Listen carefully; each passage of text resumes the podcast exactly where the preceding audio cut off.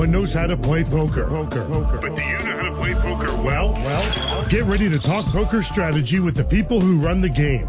Hear interviews with the stars. Get information on when to play, where to play, and how to play better poker. Poker. This is Poker Action Line, a weekly poker show with your hosts Big Dave Lemon and Joe Rodriguez. And how's everybody doing out there? Big Dave and Joe with another show. Back in the studio. Back baby. in the studio, Joe back in here, and uh, tremendous amount of things happening in the world of poker.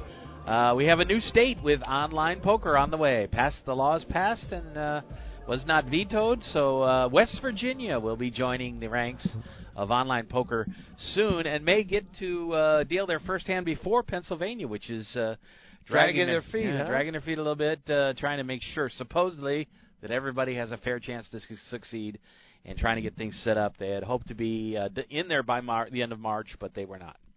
Yeah, well, and I don't know. I think you mentioned a few months ago when they were first trying to work this out, wasn't it? Uh, the, and which has happened here in Florida when the slot machines came in, kind of a very high tax rate on it. On it, and they were- Pennsylvania was high. I don't know if they've changed that thought or not, but they're still working on that.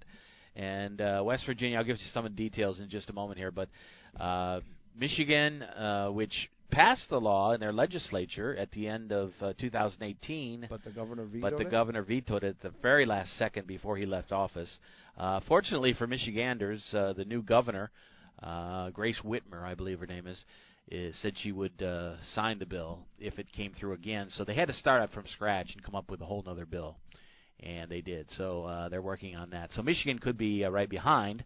Uh, a few other states uh, that have introduced inter- internet uh, sports betting uh, are probably uh, maybe uh, farthest along. So we'll see what happens. The big states: California, New York, Texas.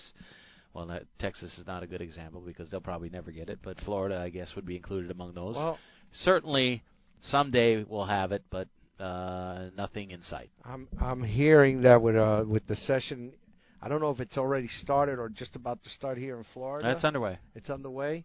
That they they may be um, hearing this from pretty good sources that they Working may be working towards the sport, not decoupling, but the the, the sports betting. Yeah, I heard that was that was advancing. and uh, you know so that that would be very interesting here in the state of Florida if if that occurs and parimutuels can uh, you know can strike deals.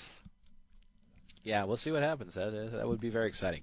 But a lot of stuff going on. Uh, I spent most of the day yesterday over at the Seminole Hard Rock, where they finished up their Seminole Turnpike series, which we'll talk about. Um, good friend of the show, who's been on several times, Carlo Rodriguez, was the winner eventually, and I did an interview with him uh, before day two started. Uh, I guess it was about 11 o'clock. No, it was about noon uh, actually, uh, sometime around then before I went to work and uh, he was the chip leader going in. So I got a chance to interview him a good good portion. Uh, we talked about uh, his travel to the Bahamas for the PCA, where he had won a platinum pass, the thirty thousand dollar package for a twenty five thousand dollar buy-in, five thousand for travel, and competed over there in the Bahamas. How did he win that package? Uh, he actually won in a drawing. He was one Oh, of the so he was just for every, well, for draw? every entry you, in the tournaments at the Hard Rock, you got an entry into the drawing, and he won the drawing. So I think the Seminoles gave away three uh, platinum passes, if I'm not mistaken, and of course there was over 300 altogether. But he had a great time over there, and I hadn't talked to him since he got back, so I wanted to talk to him about that. And it just so turns out he was leading the chip counts going into the final day of this tournament, and uh, headed back after work, and Was he was this at their the main event? this was the main event of the Turnpike Series. Uh, Oh, that's the one where Which they had two- the 250, they had uh, the uh, Coco and Coconut Creek had six opening sessions simultaneously with the Seminole Hard Rock, and then day two was uh, yesterday on Sunday at uh, the Seminole Hard Rock to finish. So they were up. running this, the satellites similar, which is good because you not satellites, uh, actually opening. I mean, excuse sessions. me, opening sessions to get to that. Yeah, That's pretty cool because I thought it was cool, and I Hard thought it Rock was- could take the south, and and obviously uh, Right. Coconut Creek takes the north players. Well, I you thought to travel as far. I thought, uh, and I and I talked to a guy that lives in uh, that made the final table that lives in Deerfield Beach, and he said, you know, I play at the s- at in Hollywood, but I also play more at Coconut Creek. So when they had him at both places, much more convenient me a five minute drive to over for him over to the uh, Coconut Creek casino. So they, people were very happy, and I asked him about um, the skill of the players. Would you think that the Coconut Creek players were a little bit less skilled than the ones who regularly play at the Hard Rock? He just said he didn't think so either. So uh, he said that wasn't much difference there, nor did he really realize. But at the final six, only one was from, had qualified at Coconut Creek. The rest were all from the Hard Rock in in Hollywood. Anyway, um, as it turns out, uh, Carlo, they, when they were down to six players, they uh, talked chop, and they couldn't arrive at it. No, at seven. At seven, they talked chop, and they couldn't arrive on one. Carlo was one of the people that didn't really want to chop at that point. Um, but it's an interesting story, and I talk about it in this interview, which we'll play a little bit later in the show. He didn't want to chop. He was the only he, one. He wasn't the only one, but there was one other that was kind of unsure. So they decided to keep playing. But at the time, they were all pretty even in chips. There was an older lady named Jennifer David, uh, in her 70s, maybe maybe even 80. Uh, but she she was the chip leader for much of the final table. She would have gotten let's see, she would have gotten 36,000 in prize money, and the rest, I think four of the other seven were all right around 28,000. So everybody wanted to do it except like Carlo and the one other guy at the last second decided not to, but at one point he wanted to also. So they decided to go back and play, and eventually two more players were eliminated, and Carlo went from 28,000 payoff to 41 for winning the title. So he picked right. up an extra 13 grand. He could have ended up getting 13,000 for being eliminated right. in seventh. Well, so that, that's why they that was probably the all risk. wanted it That because was the from risk. 13 for the next person out to 28, Right. you're getting more than double what what that price point, you know, what that payout is going to be. That usually pushes the the people in the right direction, especially since you said most of them were even. Right. And I'm sure, I bet you, if that lady had given up a little bit more of of her chips, you know, I mean, of her cash out, I'm, you know, I'm I'm, I'm assuming she's not a professional player Right, at that right. age.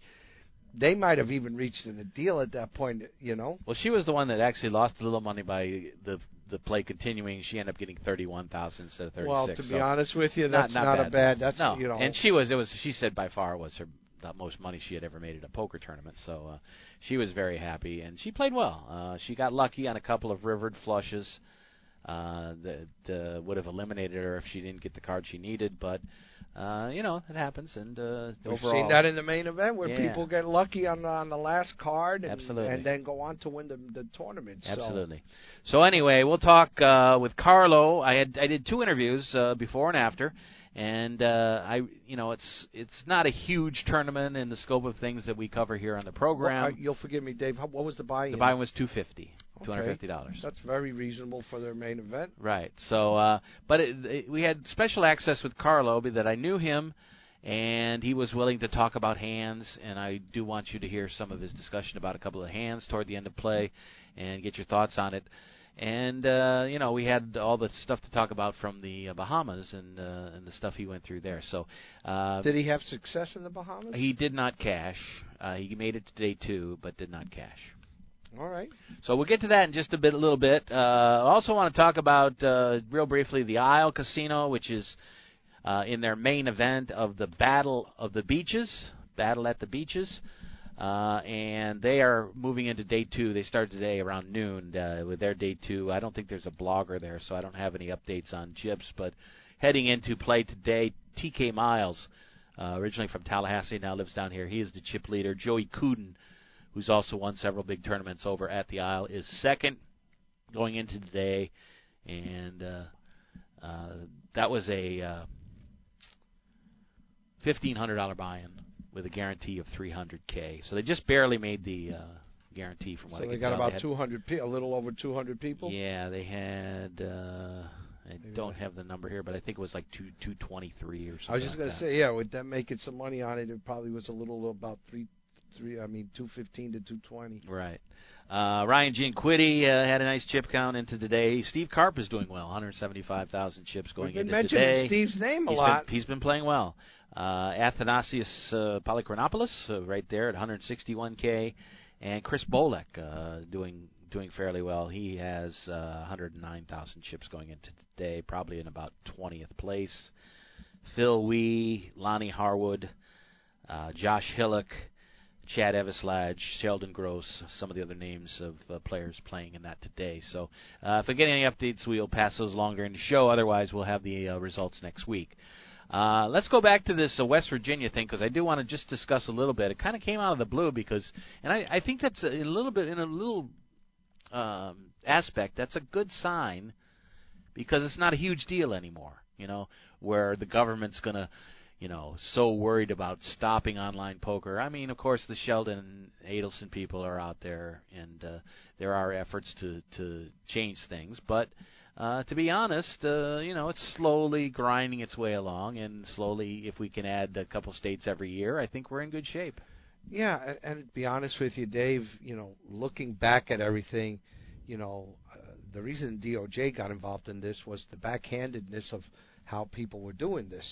You know, how they were, you know, uh, what's the word I'm looking for? Sup, not supplementing, uh, uh, going behind the ruling from 2006. Right, trying to uh, reverse it. Well, trying to get around the, right. the depositing and all of that, which they were doing. Where oh, oh for uh, the UIG. Yeah, yeah, exactly. And then that was the big thing, and and you know apparently the they caught the one guy who came up with the theme of, you know, and I'm not going to lie to you, you know, when I would deposit money they would take it through one of my credit cards and they would say, okay, golf well, this balls. is this is good. exactly golf balls, uh, you know, whatever, flowers, you know, and they would charge you, you know, with a cent in it, so it wouldn't look like okay, it's, you know, this this is obviously being deposited into some sort of account, and the person who apparently came up with that idea got nailed for it, and and then, you know, listen, you start doing that to the government when they know that you've been just blatantly, you know, you know going over what whatever the laws are, and and they came down very hard on them, and and you know. Look how long it has taken. What's it been? Almost nine years now. It's amazing. We, we, we were complaining about holding out for a Longer year. Remember how the players going to hold out for a year? 2006, so it's ma- 13 years ago. Well, that was UIGEA, but when the Black Friday occurred, I think was Black Friday was 2011. Was it 2000? Yeah. So so, So we're looking. So it's going to be eight years now, in in, in, in 14 couple days, in yeah, two right. weeks. Exactly, exactly. Uh, Virginia, uh, West Virginia, I should say, uh, becomes the fifth state. Uh, they had a bill in their uh, House of Representatives, and uh, it passed. It went to the Senate. The bill was overwhelmingly passed by the Senate, so it went to the governor. He had two weeks, 15 days, to uh, either veto it or sign the legislation. He did neither. So uh, when that time goes by, uh, the bill becomes law. Uh, so that's exactly what happened last Wednesday, and they will now have different online gaming, including uh, online slots and online uh, other games as well. Uh, there will be five online gaming licenses allowed in the state. Uh, only land-based brick-and-mortar casinos will be eligible to receive them. Uh, it will cost two hundred fifty thousand for a five-year license, and the license can be renewed every five years for an additional one hundred grand. Uh, so we'll see what happens. The tax is fifteen percent, which I think is fair. Um, That's- that's much less than what they were talking about very, in Pennsylvania. very fair, to be honest with you. Of course, Very you have fair. to be 21 or older to play. Um, maybe one of the first ones will be Poker Stars involved with Eldorado Resorts. Eldorado, I think, recently purchased the Isle. So uh, they are uh, big around the country. They own the Mountaineer Casino racetrack, and uh, there are other places. Uh, there is a Mardi Gras casino there, which is owned, was owned by the same people that owned the one down here. Uh, Hollywood Casino at Charlestown. Uh, the Casino Club at the Greenbrier and Whe- Wheeling Island are the other four casinos in the state. So they'll be forming partnerships, uh, obviously, with other major operators that are already in the business in order to get their uh, casino open. But they do say it is unlikely that they will commingle the pools with another state in the beginning because of the uh, Department of Justice opinion on the Wire Act, which is in flux right now. Yeah, until they get clear standing on that. But you know, uh, we well we've heard we've heard opinions on both sides Yeah, of, that, exactly. of that argument. So Uh, there will be blackjack, online slots, as I mentioned, other online virtual table games available uh, for people in the Mountain State. Um, online poker will be added as well, so that's what we're interested in, and uh, we'll see what happens. Uh, they're talking about 2020 finally getting it underway, so we're talking about a year or so, and we'll see what happens. But uh, they do have uh, plans in place to uh, move forward, and uh, very happy to hear that. Yeah, like you said, five states. Not it doesn't seem like a whole lot, but all of a sudden, over the last less than a year, we've had two states join. You know, uh, Nevada, New Jersey, and Delaware. So right, exactly. That that's a I, I like you said. I believe that's a great move that uh, the states are doing that and kind of you know letting the federal government know, hey, listen, we'll handle this over here, which hopefully going down the line, you know, the federal government will just set up guidelines and uh, and make it that much easier for the states to to to approve this. Uh, Rick Snyder was the governor in Michigan that uh, uh, vetoed the Michigan bill. Uh, they had to start from scratch, but that legislation is working its way through their General Assembly now. Gretchen Whitmer is the name of the new governor. She said she'll sign a new gaming legislation. Uh, the funny thing about Rick Snyder is he was leaving office and had made every indication that he was going to sign the bill, and then said right before he left office he hadn't been studied it fully, which was why he vetoed. Yeah, well, that's that. That to me is is is politician talk for saying I'm going to screw some some of the people who supported this bill who didn't support me. Not only that, but uh, he didn't want to take the heat from his side of the legislature, his shot, his side of the aisle. If it uh, yeah, but if, if he was being voted out, unless he's got you know, obviously he may want to be a senator or a congressman from that state. So, like you said, uh, these governors use very rarely sign their names to any gaming uh, legislation that passes in any state because they don't want to be tied to it. They're, yeah. they're, they're quick. Their go-to answer is, well, you know, the the public, your senators, your state senators and state congressmen, you know, uh, assemblymen wanted this, and you know, I didn't veto it because they overwhelmingly wanted this, but I didn't put my name on it. That's how they protect themselves for for any future runs at government when people are up against the the anti-gambling bill. Yeah, absolutely. Uh, so anyway, uh, it's definitely a move forward. We'll keep an eye on exactly what's happening and try to give you a better idea of when they might uh, open their uh, windows at the uh, online uh, on your computer next door uh, and get that underway. Uh, let's take our first break on the show. When we come back, we'll hear from uh, the champion of the Turnpike Series, the Seminole Turnpike Series, Carlo Carlo Rodriguez, and uh, our talk with him before the final day and then after the end of the final day. So we'll start with that when we come back. You're listening to Poker Action Line coming to you from South Florida, and we'll be back with more of the show after this. This is Poker Action Line. This is Big Dave for PlaceYourChipsCaribbean.com. Want to know what's really cool? Your charitable tax-deductible donation every time you play. PlaceYourChipsCaribbean.com. The feel-good gateway to fun and prizes. Play free. Learn our system. Get 50,000 free chips and play for prizes. Play for scholarships that benefit Caribbean students. PlaceYourChipsCaribbean.com. Take it from Big Dave. A win for you is a donation to Caribbean education. PlaceYourChipsCaribbean.com. What is that? Oh, that? It's my time machine. Does it work? Sure. Just hit this button. Whoa, dinosaurs. Cool. Or we can go here. Hey, that's Napoleon. Oui. Or we can go to the future. Wow, hey, you have this nice house. Do I have a nice house? No, you didn't save any money. Always spent it on vacations and stuff. If only there was a way I could go back in time and correct that bad habit. Yep. Okay, the time machine is not real, but the saving thing is. Get in the habit of putting some of your money in savings each week through a 401k, savings account, or financial investments. Put away a few bucks, feel like a million bucks. For free ideas and easy tips on saving, go to feedthepig.org. That's feedthepig.org. What does this crazy little button do? Wait, no! This message brought to you by the American Institute of Certified Public Accountants and the Ad Council. WFO Radio NHRA Nitro is all about the NHRA Drag Racing Series. Featuring the NHRA's Alan Reinhart, Race winners stop by to talk about bringing home the Wally. Every Tuesday night following NHRA national events. NHRA Nitro is available on demand anytime on the WFO radio application and at WFOradio.com.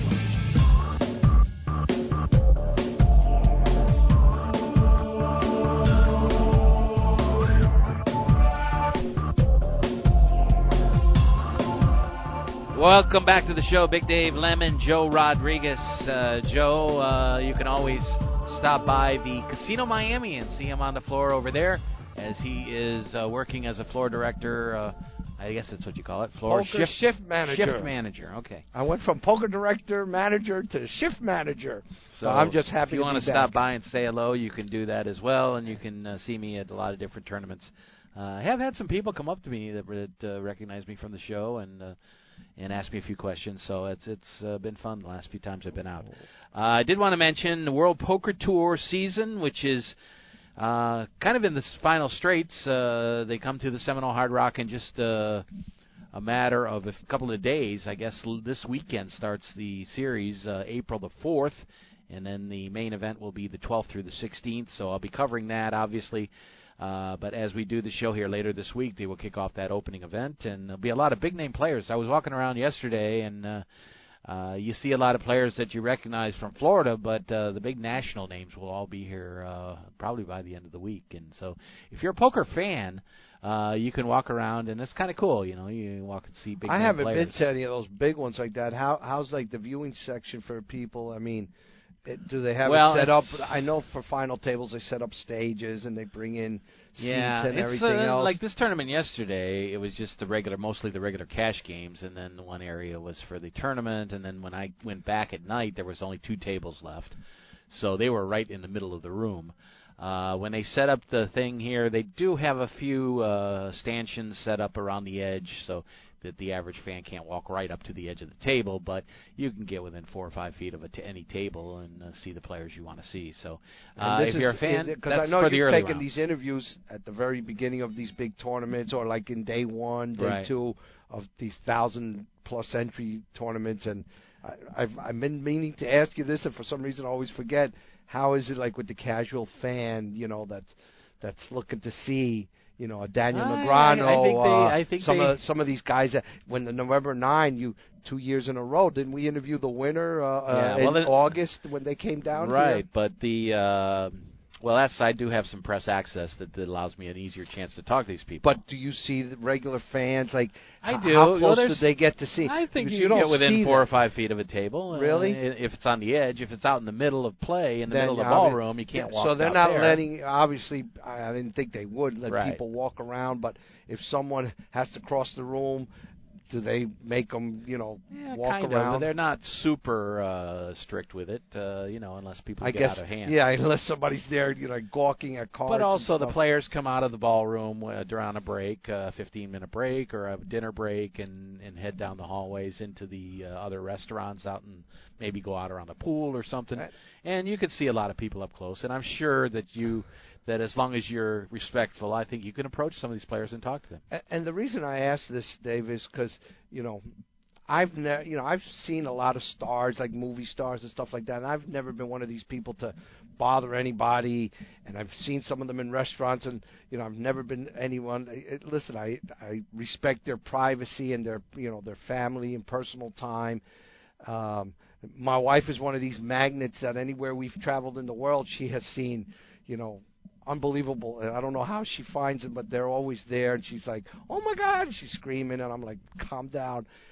My thing with poker was, and I'm trying to remember how many years ago, and it had to be late 90s, maybe early 2000, and I was at the New Orleans. I went to play in a tournament there, and they must have been finishing up something else. And obviously, being in the poker world, reading card player, and I'm walking down the aisle, and that's uh, going to one of their uh, ballrooms, and that's when I saw Doyle Brunson. Right.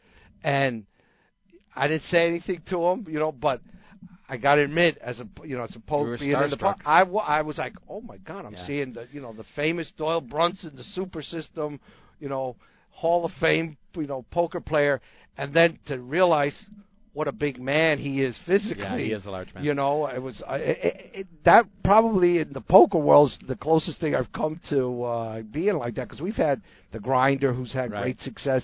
You know, and I, I was happy to see him, but you know, didn't do didn't do much for me. Yeah. Well, the average, I would say that most players are fairly friendly.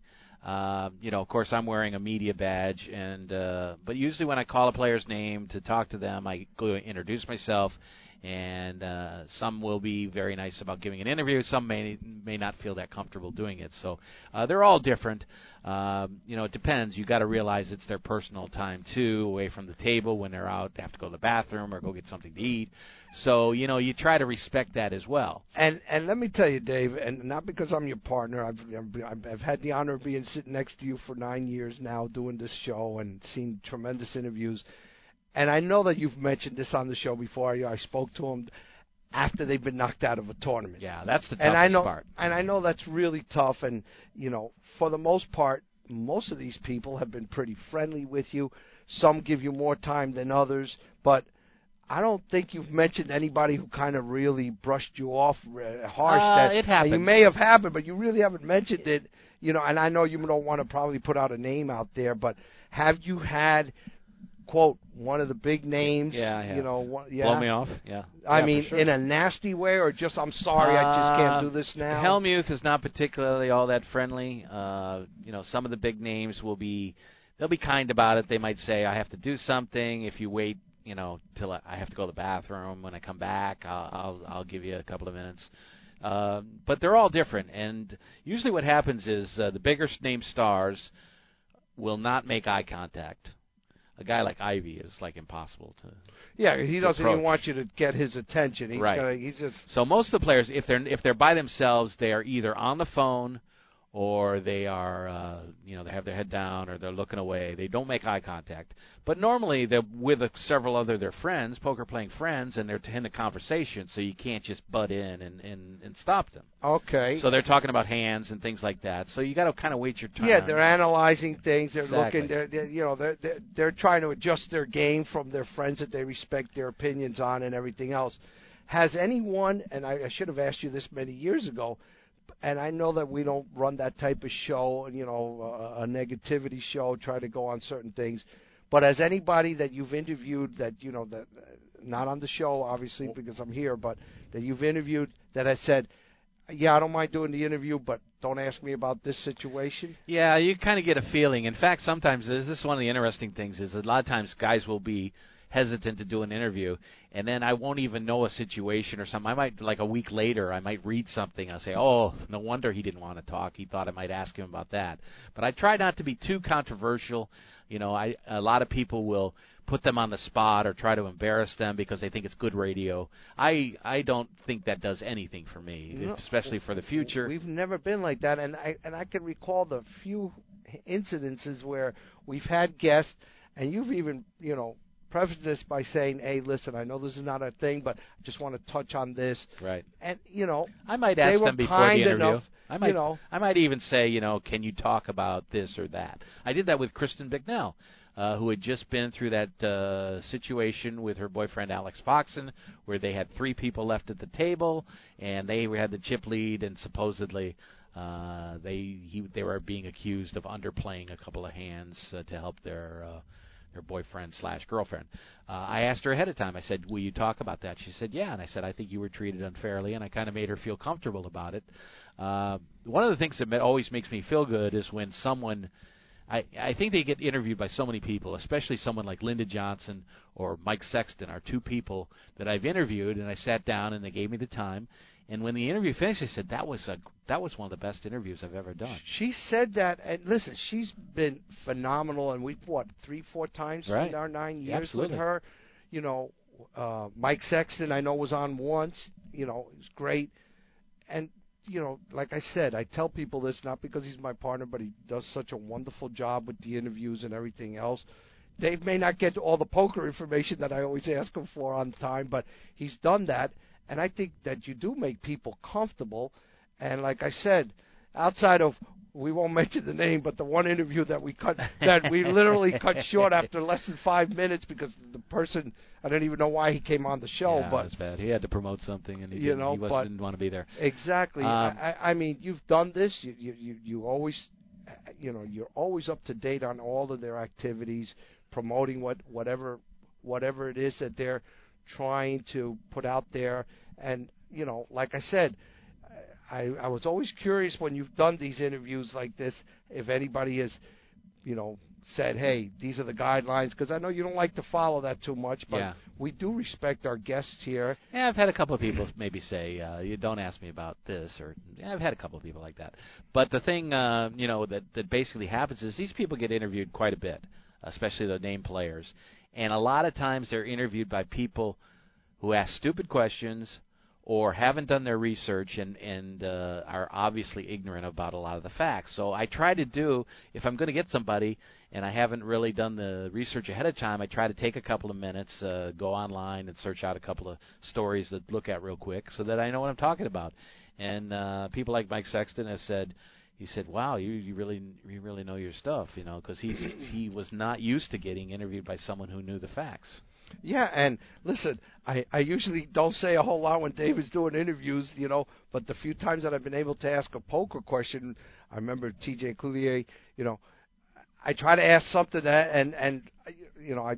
I've gotten a positive uh, uh, feedback from almost everybody that I've asked. It hasn't been a whole bunch of people, but you know, some of them I t- told you I need to ask this. Yeah, I remember um, uh, the guy after Jamie Gold who won um, from San Francisco. Um, you know, if if when when he had his hand, and I can't for the life of me for some reason I'm blanking out now. His main event winner, um, Jerry Jerry Yang. Jerry, yeah, Okay. yeah. When I asked him about the jacks to the queens in Right. a hand that came up in the ma- final table, and he gave such a great answer. He I'm glad you said that because people didn't know Yeah. this guy. I'd already played this Yeah, guy, exactly. and, and Yeah, that was a good- was I good. thought that was so good. It and made you he feel good. enjoyed That- that- it that he did appreciated because, the question that you gave him, right. it also made me look at that Well, scenario. imagine like me, that happens all the time. So, So uh, there you no, go, I'm buddy. Thank you for letting Any- me get a taste of that. Anyway, let's uh, get to our interview. We got sidetracked there a little bit, but let's get to our interview with Carlo uh, Rodriguez. Uh, can't forget the last name. No way. Uh, Carlo Rodriguez. Uh, and this was our uh, conversation that we had. He showed up a little bit late. Uh, he was the chip leader. He got there about uh, 40 minutes into the the first round uh, of play. But a first break came just at the right time, and I was able to pull him aside, and we talked for a few minutes going into that. This was Carlo before day two. with Carlo Rodriguez, a good friend of the show for uh, many years, and uh, he finds himself as the chip leader coming into day two. Now, a little bit of a late appearance here. Uh, is that strategy involved, or uh, you just had the kids uh, Yeah. to get cleaned up in, in breakfast? That's that's uh, the new uh, the new arena I'm in with the two little ones, three and a half, two and a half. So I had stuff to do with them in the morning. No big deal since I was coming in as the chip leader. Figure I stay out of trouble early and uh, just smooth into it. Kind of a good thing. 12 people already eliminated here. They came back with 161, and you're atop the list. Uh, Kevin Ho right behind you, who I know just won one of the escalator events. Uh, Phil Wee, who we know is a great player, and I'm, I'm sure plenty of names you recognize. Uh, what's your What's your thought coming in? You, you said you stay out of trouble early, but you know obviously you could push people around if you feel like it. Yeah, so my strategy is to um, use my stack. I'm definitely not going to try to ladder up at this stage. I'm going to use the advantage I have against the field. I'm going to I'm going to be putting people to the test, and if they want to play a big pot, then we could play a big pot, um, and that's going to be my strategy. I'm, I'm looking to win, not looking to finish top 20 or anything like that. It's not just a, a solid cash, but all the way to the top. Yes, and as we know, that's where the money's at here. I've had enough uh, min cashes in my life. What do you What do you think about the concept of this whole thing? Obviously, it's something they probably wanted to do for a long time. Combine the two properties. Uh, obviously, a lot more players here than at Coconut Creek, but they contributed a pretty good field here today too, and uh, it's got to be great for poker in this area. Definitely, yeah. You got to give Tony a lot of credit and the folks at Coconut Creek a lot of credit for being creative and thinking outside the box. And what what it's created is a little bit of a competition between the two casinos, a bigger field, so more action. So we're sitting here on a regular weekend playing for sixty-two thousand dollars in a two-day tournament, which is excellent. So um, I cashed in their inaugural um, event um, that happened, and I tweeted about the just the excitement and how it was a great idea then, and I still obvi- I think it's even better now that I'm the chip leader. Uh, a couple of months ago, you went to the Bahamas for uh, the big uh, Players Championship down there with a Platinum Pass, and I couldn't help but think what a great situation that was for Poker Stars, having you be one of the ones who won. Now there are a lot of people, 300 and some people win on that, but you're a guy that's a very good player. but has a job and a family, so you don't play a tremendous amount. But here, you got a chance to play in a $25,000 tournament that you normally wouldn't play in and take the family and paid for. Definitely, yeah, that was excellent. So I, I had never been to a PCA series. Mm-hmm. Probably would wouldn't have gone, but for this pass. So it was a great opportunity to get exposure. And now that I got that exposure, I want to go next year. Even so, I think for Poker Stars, the advertising, the promotion was great because now I want to go back because I got to see the schedule and the rest of the events. And actually, um, after I unfortunately got knocked out of the 25k, I jumped into the very next event, which was I think a 500 or 550, and was able to final table that and get fourth and bring home like 10 grand on the trip. Plus, what they do is they take care of your hotel, they give you extra cash on your folio, so you you have everything covered. And I know a lot of the pros like to complain about the expense over there, but I mean, come on, when you got someone like Bonomo complaining about the bathrooms being tied up, it's like really that's what you're going to complain about? He wants a private bathroom. Yeah, really. He should just buy one if he wants one. Um, so I thought it was great. I thought the prices were fair for a resort and for traveling to a, an island and uh, I really enjoyed it, and my wife enjoyed it, and it was yeah, it was a good family trip. And how was the kids? Uh, I mean, you stayed at Atlantis, right? So you you know they had all the amenities and the and the facilities to just have a great time. Yeah, so the kids stayed back. So last minute change, Oh, okay. they stayed back. Oh, okay. We decided it would be less hectic, and Melissa had to get back after a few days as well. So and they don't have their swimming lessons yet completed, so we decided to keep them back. So just me and Melissa, we did uh, date date nights over there. Yeah. Excellent. Did the kids shirk their uh, swimming responsibilities and it was kind of a punishment or no? no, no, no, not at all, not at all. We'll, we'll hopefully bring them soon. So you had a great time and, and it was a great experience. Uh, obviously, uh, huge name players showed up to play in this thing. Not just the people on platinum passes, but all these people that bought in for twenty five thousand. Uh, what was your experience like at your tables? So I I had um, Adrian Mateos uh, two to my right, and uh, you know very aggressive, very accomplished player. I mean, the last three years you have to put him up there, maybe top five or something. He's one of the best in my opinion, and I think the kind result- of a kind of a Latino hero for you. Yeah, no? yeah, definitely a root for him.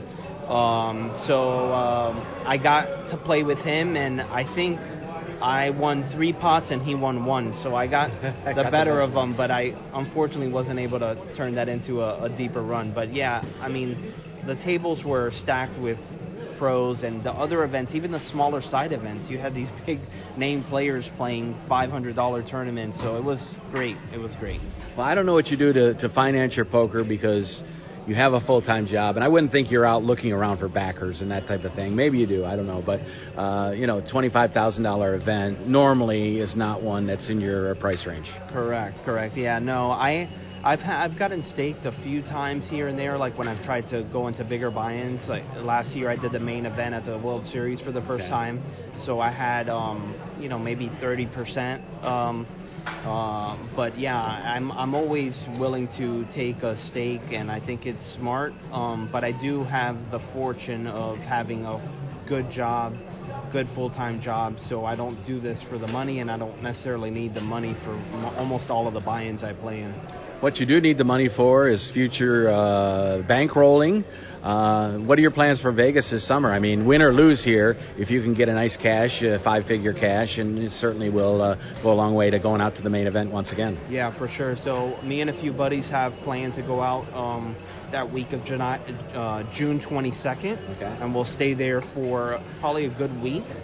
And uh, so many great events between that and the Wynn and the Venetian and some of the other rooms. There's just action morning and night.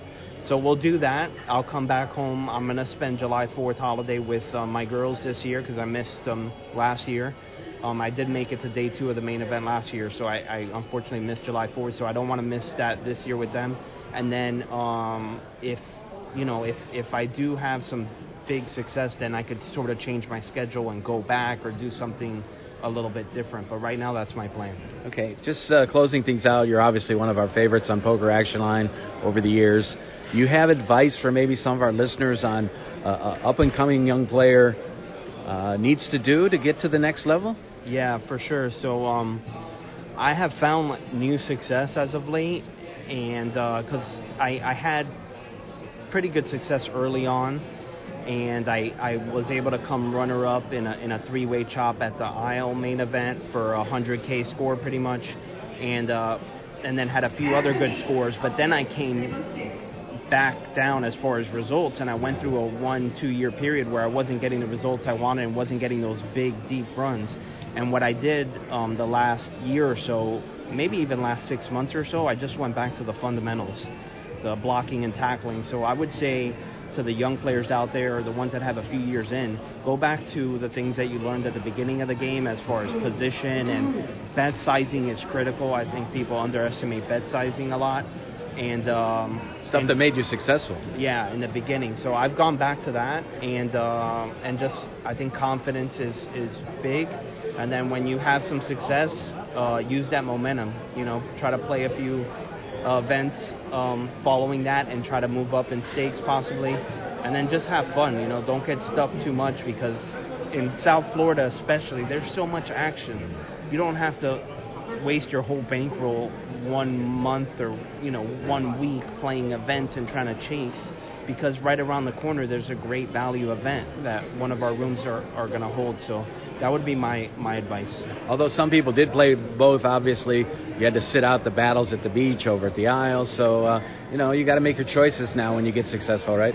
yes, yeah. I was able to play um, their um, 100K guarantee, 350 buy-in, okay. and I, I went back for day two Monday, and I I think I got 23rd, and some player just did an insane bluff on a on a board that had uh, four diamonds on it. I had turned the diamond flush, but the river came another diamond, and I only had jack high. Ace of diamonds was on the board. King and queen beat me. He had no diamond, no blocker, and just shipped 400,000 in. And me and him were the chip leaders, and um, I ended up folding, and I just couldn't recover after that hand. So um, looking here to have um, more success than I did over there. Okay. Well, good luck today. This table don't seem that tough, so uh, hopefully I'm gonna have to go to work, but I'd like to come back and see you at the final table later tonight. Excellent. Let's okay. do it. Good luck. Thank you.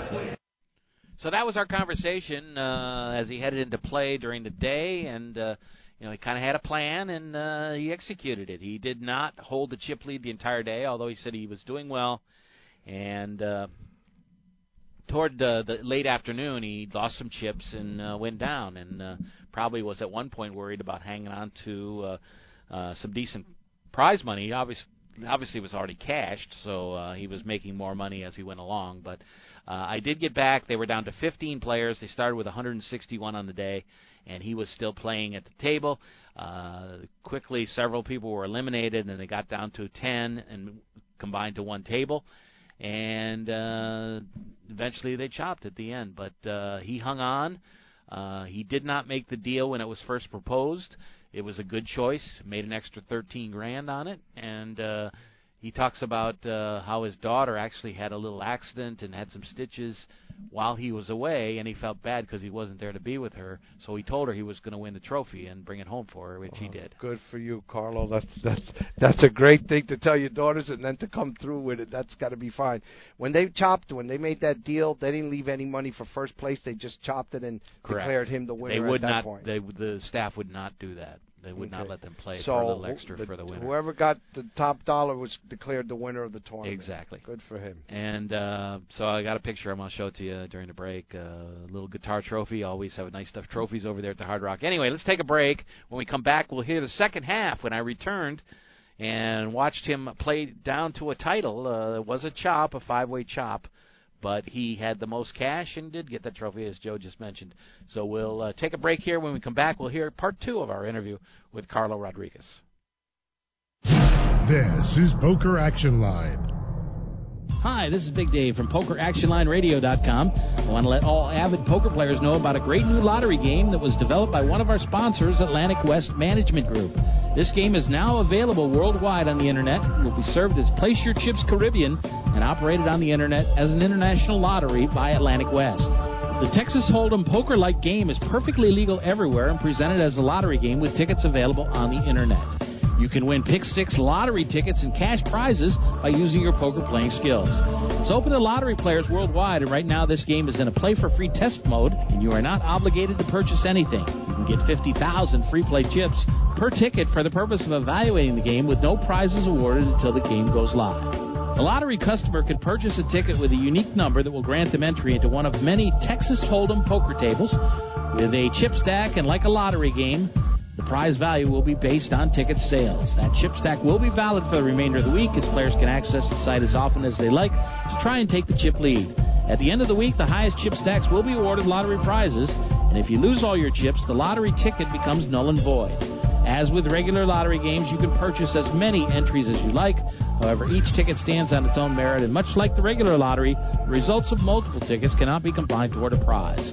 The name of this game is Place Your Chips Caribbean, you can access a live demonstration of the game right now at www.placeyourchipscaribbean.com. We believe that when it goes live soon, there will be a heavy demand for this game, as most lottery players would much rather have some say in the outcome of their lottery result. Their odds of winning are greatly improved if they're able to utilize their playing skills in order to increase their chances of winning. I hope that you will try the Play for Free demonstration and hope that you will join us when the Play for Real game becomes available. So, I'm a dog, and I just got adopted by this new human guy, and I'm starting to wonder how he got along without me. I mean, okay, something as simple as walking around the block. He's got this leash thing, and he puts me on one end and him on the other, and I'm just taking him around. I, I think he's afraid of getting lost. Without that leash and me guiding him along, I don't think he'd find his way back home. But it's kind of cute. A person is the best thing to happen to a shelter pet. Be that person. Adopt. Brought to you by the Ad Council and the ShelterPetProject.org.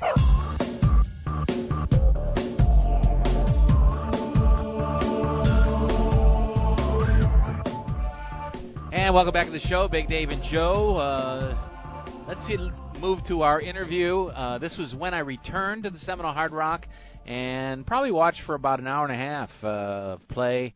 Um, the chop was uh, rejected at first. They went on. Uh, one more player was eliminated. Uh, actually, two more players were eliminated, and then they finally made a deal. So uh, uh, Carlo ends up getting uh, top prize, forty-one thousand nine hundred twenty dollars, nearly forty-two thousand.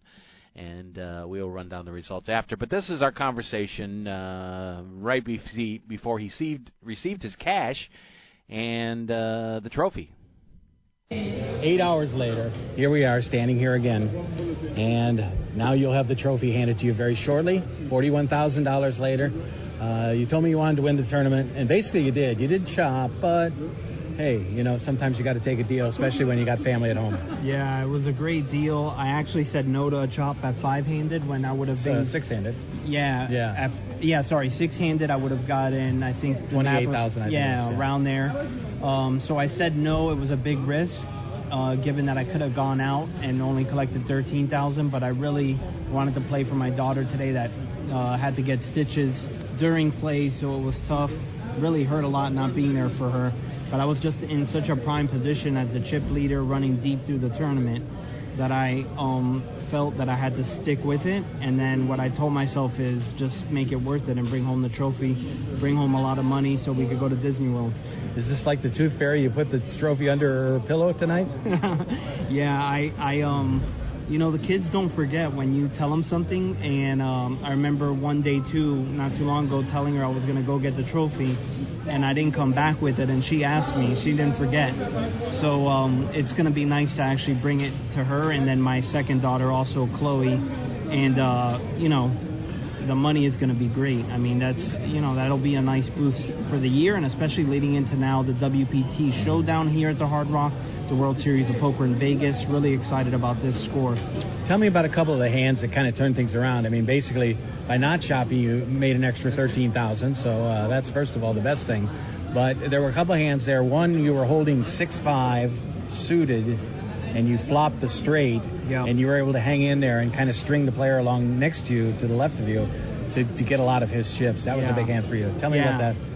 Yeah, definitely. That was a big hand. You know, there's luck in this, so I got really fortunate to flop a straight, and then the board ran out pretty clean. It paired at the end, um, but I felt um, since he then re-raised and given the way the story and the line went, that I was pretty safe putting in uh, eight, nine hundred thousand. I think nine hundred thousand uh, unit bet at the end got called and was able to chip up nicely. But I think the, the critical hand was before that, where I raised with Ace 10 pre-flop, got two callers, got involved in a big pot, see, continued bet the flop.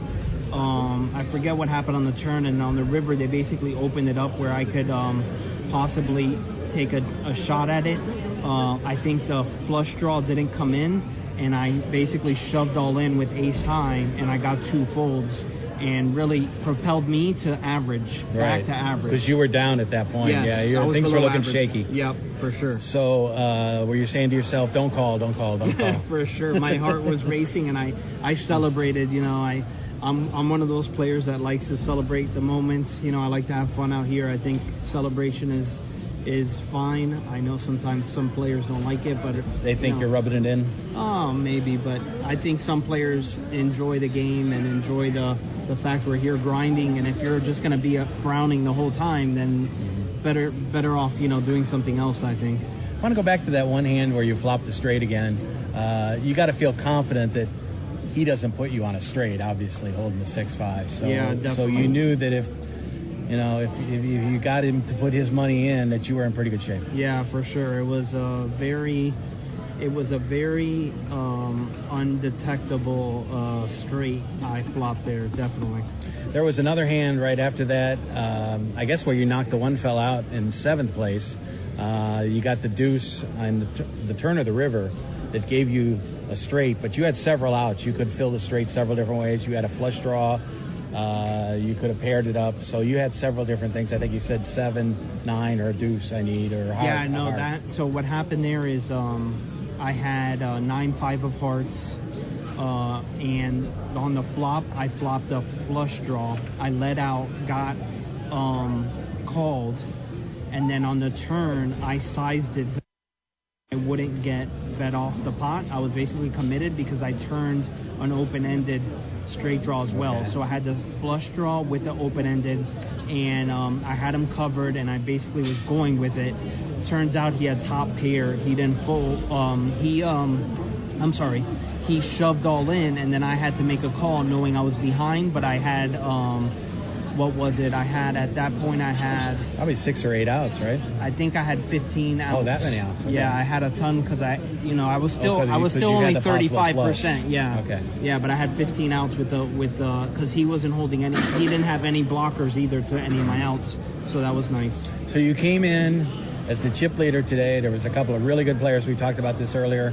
And did you feel that you played well to uh, to hang on to that lead, even though you did go down in chips for a while, which is normal to happen? But were you happy with the way you played today? Oh, definitely. I kept the pressure on, and I, you know, I I was chip leader a good amount of the day today, but late in the day I lost it. Then I, you know, got back to average a few times. But uh, man, it's not easy to go wire to wire when you have 160,000, 160 players coming back. You know, you have so many chips in play. Um, I tweeted out at Florida all in, um, wire to wire, let's do it. And I was able to come through. I, I bagged flight A as the chip leader, the first flight of this tournament. And I end uh, with the chip lead. Um, at, at the time of chop, I, I had one third of the chips in play, so probably should have declined the chop again. But I said, let's just go home. Uh, one last thing. This is an older woman at the table here. I think her name is Jennifer. Um, she was the chip leader for much of this final table here. Yeah. Uh, certainly held her own, and a lot of people would look at her and say, uh, you know, we'll, get her out. Yeah. She did get some fortunate on a couple of rivered flushes. Yeah, for sure. But uh, you have to respect the way she played today, really. No, she played excellent. She, um, she, I was, I was at her initial table actually at the start this Oh, wow, morning. wow. Yeah. So she got went all in with King Jack, pretty, pretty um, confident, and was able to get a double up, which most people will, would fold King Jack there. And then again later, you know, later in the tournament, we were at another table together, and again she went all in with King Jack pretty confidently and was able to hit again and double up. So I I saw her for most of the day today, and she played strong. She obviously got very lucky, but she was very sticky and aggressive. She called me down a couple streets and was able to hit a flush with Queen Seven of Hearts. So I I thought that was pretty aggressive, but it worked out for her. and Okay. she was able to, to Okay, close it they're, out. they're coming to bring you money, so I'll let you go. Okay, great, Thanks a man. lot, man. Thank you. Okay. Kind of an abrupt ending there, but uh, hey, when you when the cash is there, you know you're not going to hold him any longer. Yeah, you definitely got to let him go get his cash. But that was pretty interesting. Um, you know. Any thoughts on some of those hands uh, that he well, was making? the to be decision? honest you with can't always tell everything I- I- from well, it, but you know, he didn't mention because you know wh- when you were asking him outs, I was mouthing to you. He had a lot of outs. Yeah. Now, you mentioned six outs. Well, I said six or eight, I, uh, you- but he had yeah. he had all the, the other hearts well, that were uh, well, see, as outs. he he had the flush, right? So, and I don't know if his nine, uh, you know, because he said he had the five nine. So I would imagine. Yeah, I'm trying needed- to think how I it was think- out there because he said a deuce seven. I think the flop was like eight six four or something. Okay. Or eight, six five. Eight six. Eight. No, eight, no, it had to no, be eight six four. I think It had to be eight Yeah, eight six four And because then he there had was the a three- five. there was a three on the, the three turn. came on the turn, so he had a flush draw. So now the deuce gives him the straight to the six, which is what he caught to win. Right. The seven gives him the the The higher the straight. nut straight. Yeah. You know, at that point, okay. Um, And a heart gave him a and then there, the so. heart, heart, any heart, I guess gives it. Gives I think the him two was a heart, by the way. So so you figure you got four sevens, four deuces, but now that takes away two hearts from your from your hand, Right. and three nines. So what are we looking at? Nine. Yeah, he had at least fifteen outs. Now, if the nine would have given him the hand also, meaning if he paired that nine, it was bigger pair than what was on the board. So if the guy had top pair, it was an eight. So the nine would have given it to him. Yeah, he had at least fifteen outs. Right. Yeah, it's uh he made some good decisions, uh definitely. Well, listen, uh, you know. you have to make these decisions in the tournament. I would have loved to have gotten more information from that six-five hand, because did he call? Did he raise with it and then get called by the guy? He didn't give any information other than he flopped the straight. Yeah. And then you know I don't know what Now, how let- the board came think, out. I think he let out both the turn and the river, and it was called. Okay, so he didn't string because you mentioned he strung the guy along. If Right. you're stringing the guy along, Yeah. you're waiting for him to make a bet, and you're just you're just you know uh, smooth calling the person. And again, not knowing how that did the flop come two three four, you know uh, seven eight nine, you know the, the you know The flop came. uh Let's see. It Do you was, remember? Uh, seven.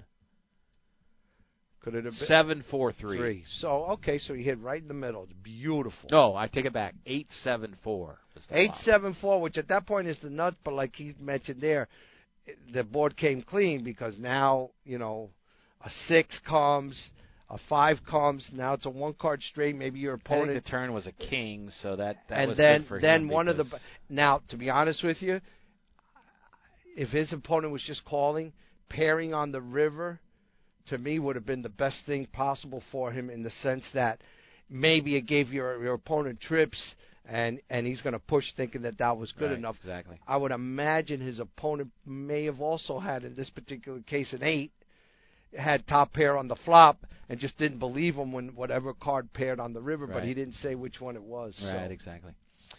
Okay, well, uh, it was an interesting tournament. He's a good guy, and uh, you know we wish him all the best. Uh, I always felt like he, you know, in talking with him, that that he was going to be a guy coming along. He went to the World Series last year for the main event, and uh, did not. Uh, I think made it to day two, maybe there as well At, uh, at the sorry. World Series. But uh, Okay. Has he had any significant cashes over there at the World Series? I don't believe so. No. So well, maybe this will propel Yeah. him. You know, listen, you know, when you run good in I mean, he's a lawyer. He has a full time job. Oh, so this His- so this is not his. He has two small children, three and a half, two and a half, two girls, and you know, poker is like a more of a hobby for him. But uh, you know, he the thing I like about him is he's always been very friendly and he gets it as far as poker media goes. Like a lot of people, they think you're going to embarrass them. They don't like Oh. though they're not proud of the way they speak or uh, you know if they're very articulate or not. I mean, here's a guy, smart guy. Uh, knows the benefits of getting some media coverage. You know what I tell people? I go, he's not mad at the world. Right. Even though he's having, you know, great. Some people are just mad at the world, miserable with themselves,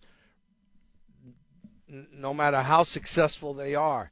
And again, if it's if it's due to mental issues, then I apologize to anybody who's in that particular case because I'm blessed that I'm I'm not in that case. But you know, when he said I like to have fun at the table, I wouldn't have expected anything else because he I think he really enjoyed talking to you about that interview. Right, and uh, most of the people I talk with in poker are intelligent and are pretty articulate, and I, I see a lot of people that I know they would be great sitting in on some sort of broadcast and analyzing the action. Chris Bolick was a perfect example.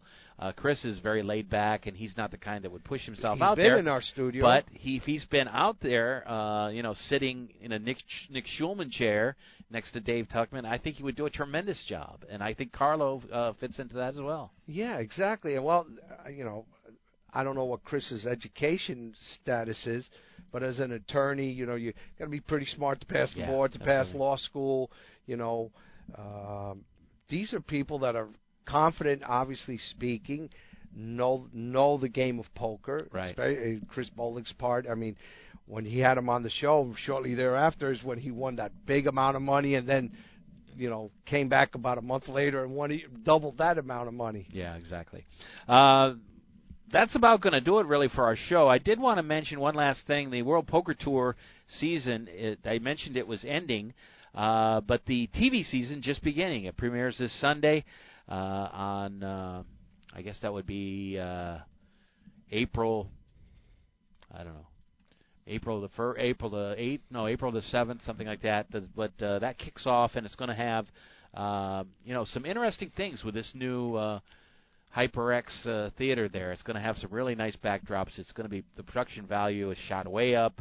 Uh, they're going to have a special uh, challenge, Club WPT Challenge the Champs, with Mike Sexton, Scotty Nguyen, Darren Elias uh, taking on some members of the public and there'll be some pretty uh, interesting things. It's going to be Sunday nights on Fox Sports regional networks. Uh, could be anywhere from eight to eleven. It might be different times each week, but uh, check your local listings, as they say. So uh, that's going to do it for the program. Joe, thank you as well as usual for all the stuff. Our thanks to Carlo for giving us his time at the tournament. Congratulations on a nice payday and a trophy for his daughter. And uh, we will uh, talk with him, I'm sure, down the line. Gio, thank you as well for all your stuff on the show. And we will be back with another program next week on Poker Action Line. We'll see you then here. Good luck at the tables. The views and opinions of the hosts, guests, or callers are not necessarily those of the station, its owners, advertisers, or agencies.